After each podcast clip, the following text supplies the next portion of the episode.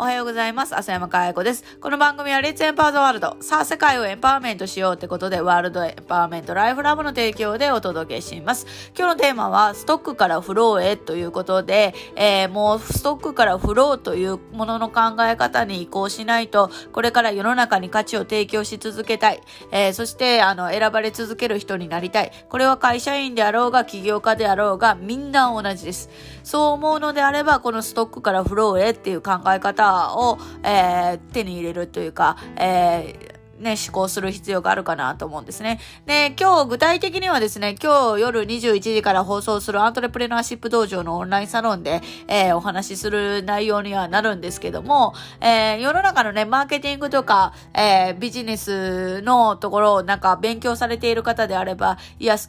トックからフローじゃなくて、フローからストックじゃないのっていうことを考えがちになるんだけど、えー、さっきも言った通り、私が言ってるストックからフローへっていうのは、物のの捉え方、物の考え方の話になるんで、あの、巷に溢れてるマーケティングの話ではないっていう形ですね。で、簡単にちょっとそのね、世の中のマーケティングのフローからストックへっていうのに触れておくと、フロー型っていうのは何かっていうと、収入のモデルなんですよね。えー、フロー型は、えー、売り上げを上げるために物を販売する。物を販売したら売り上げが上がるっていうビジネスモデル。だから売れなかったら、あのー、収益にはならないわけですよね。だから安定しないって言われてるわけです。で、何に目をつけたかっていうと、ストック型。えー、定期的にお金が入ってくる仕組みを作ろうよって言って、えー、サブスクリプションのモデルとかね、そういうのが、あの、毎月980円とかで、あの、定額課金で、えー、お客さんが解約するまで、うん、ずっと払い続けてくれるっていうモデルをやろうよっていうのになったわけですよね。まあ、あの、コンサル、毎月定額のコンサルとかもそうですね。毎月10万円とかで定額のコンサルとかもそうなんですけどね。そういうのになったわけなんです。で、まあ、フローからストックへっていう話が、まあ、一般的にはよく言われてるんですけど、実は、物の捉え方というか、考え方に関しては逆なんですよね。今、フローからストックへって考えてると非常に厳しいです。で、私が言っているストックとフローって何かっていうと、物の捉え方で言うと、ストックは積み上げ式ですね。あの、蓄えて蓄えて蓄えてっていう積み上げ式。だからが過去にうまくいったデータとか、そういうのを蓄えて蓄えて、じゃあこれから先どうしようかって言って、過去の延長線上で未来を作るっていうのがストック的な、あの、考え方です。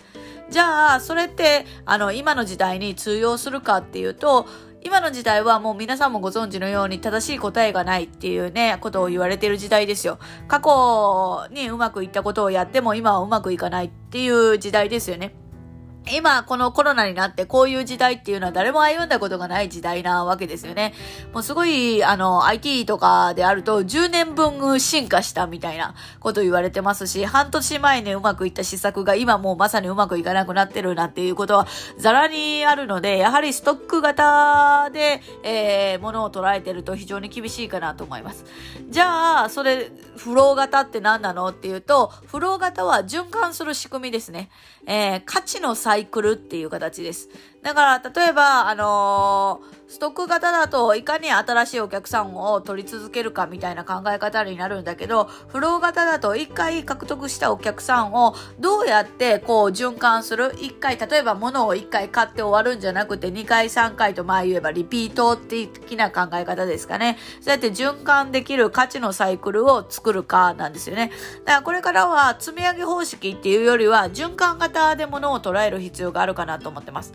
だからこれを循環型をやればもちろんろん新規のお客さんは大事ですけども、えー、常に価値の回し続けることができるわけなんですね。で、これって、あの、別にあの、何か物を販売している人、価値を提供してね、あの、お金を稼いでる人だけじゃなくて、会社員とかでも言えるかなと思うんですよね。やっぱり一回何かこう、あの、価値を提供して評価された。で、それを、えー、ずっとずっと同じことをやり続けていると、やはり、あのー一回うまくいったら次を期待されているわけですから、えー、やはり前と同じことやってては通用しなかったりとか、だんだんだんだん歯車が合わなくなったりとかね。えー、するわけですよね。ですから会社員であろうが、やっぱり一回価値を、あの、提供したら、またそれを、あの、ブラッシュアップするというか、その、またもう一段上の価値を取りに行くっていうんですかね。そういう循環を、あの、価値のサイクルを作るっていうことが非常に大事になってくるかなと思います。で、やはりこれをね、あの、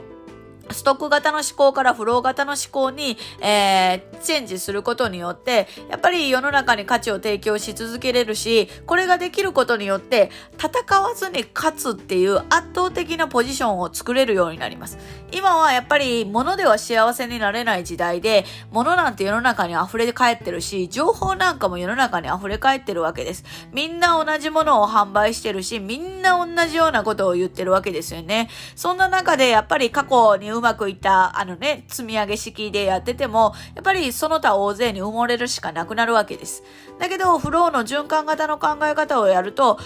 全くその、なんだろうね、ライバル、ライバルなんて見てないよね。だって価値を提供する価値のサイクルを作るわけですから、ライバルなんて見てたら価値のサイクル作れないので、やっぱり、その相手であったりとか、自分が何を本当にしたいのかであったりとか、えー、そういうね、あの、自分の価値、そして相手の価値、世の中の価値、社会の価値とかっていうところにフォーカスすることによって、えー、循環型の価値のサイクルっていうのは作れるかなと思います。あやっぱり世の中でね、これから先圧倒的に戦わずに勝つっていう圧倒的なポジションを作るためには、やっぱりこのストックからフローへっていうのに移行せざるを得なくなる時代ではないかなと思います。ということで今日はですね、ストックからフローへというところでお話ししていきました。また今夜ね、アントレプレナーシップ道場で、いや、じゃあ、あの、具体的に自分のパターンだったら何をすればいいのかなとかっていうね、えー、そういう思考の場を、えー、提供していきますので、興味ある方はアントレプレナーシップ道場にアクセスしてください。